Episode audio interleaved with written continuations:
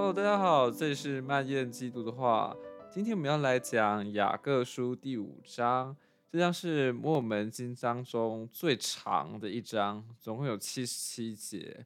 那可能也是叫很多人呃会觉得读起来有点痛苦和困惑的一章哦、就是原生橄榄树、野生橄榄树的比喻。那这一章它是一个非常大的象征，或者是灵性的隐喻。我、在讲末世以色列家族的聚集，还有最后千禧年来到以后世界的状况。哦，不过今天我们又要从这么巨观的角度去谈它的一个神学，或者是人类历史的一个象征。我反而是想要从一个比较微观的，能够从故事的叙事本身，哦，去看到神对我们的爱，哦，特别是从主人，哦，他对果子的态度。和所做的事情，好来感受到呃神跟我们之间的关系。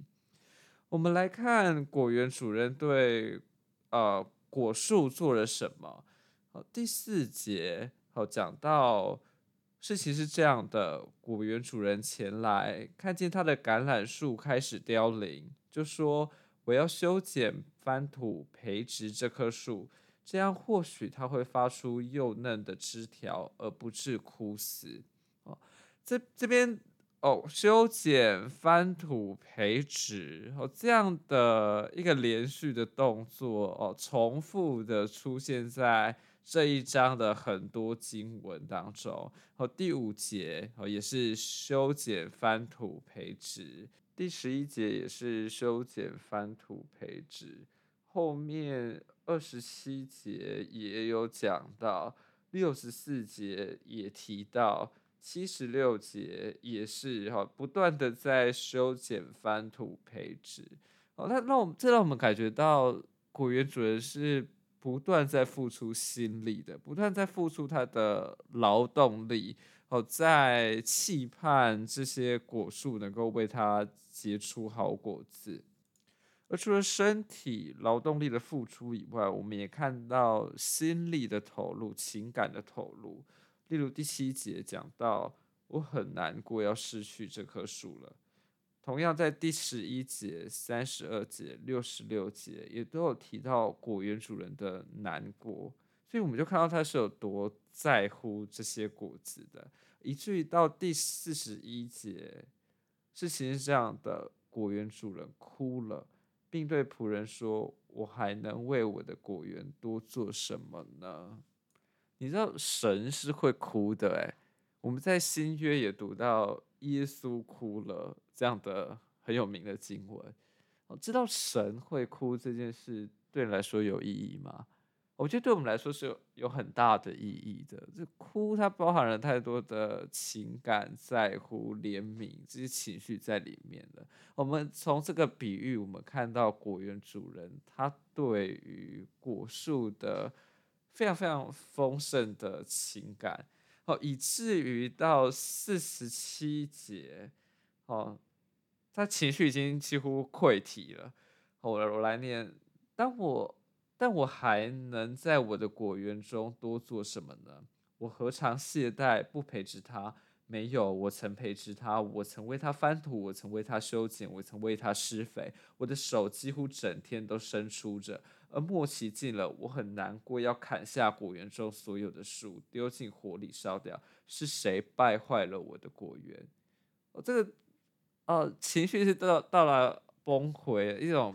很深的控诉，谁败坏了我的果园？我每天都付出这么多心力，而这种感觉不就是像父母对叛逆的孩子会有的，会有这种心力交瘁吗？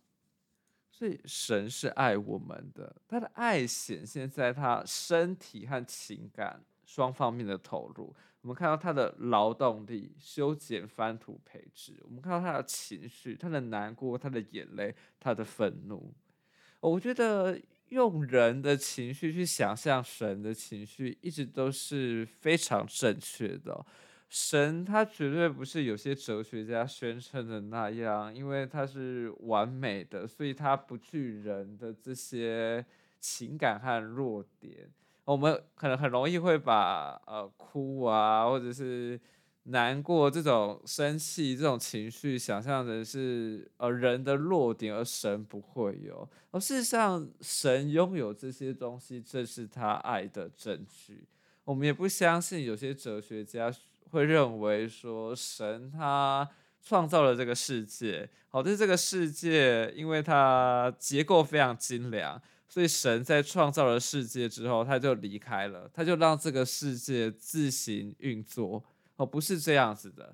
他虽然设计了一个结构非常精良的世界，他也为我们制定了救恩计划，一个一个非常严密的一个。剧本嘛，一个计划，但是他仍然需要，而且他仍然在实时参与这个世界的一切事情，实时在参与关于你的一切事情，用每天修剪、翻土培植这样的力气在做。也用时常的难过和哭泣这样的心理在做，而我们确实看到果园主人他采取了各式各样的行动，他怎么样变换枝条、保留树根，然后适当的清除坏果子，然后最终就是为了能够看到好果子结出来，然后这些对他来说是最珍贵的。那最后他会因为这些好果子而快乐。哦，所以我希望大家在。读这一篇的时候，可以也不要那么急着去连接到它有什么象征，或者连接到一些很大的概念，神学啊、人类历史。其实从它叙事的故事的脉络中，我们其实是可以感受到情谊的，感受到神对我们的爱的。OK，好，这是今天漫夜的基督的话，我们下周见。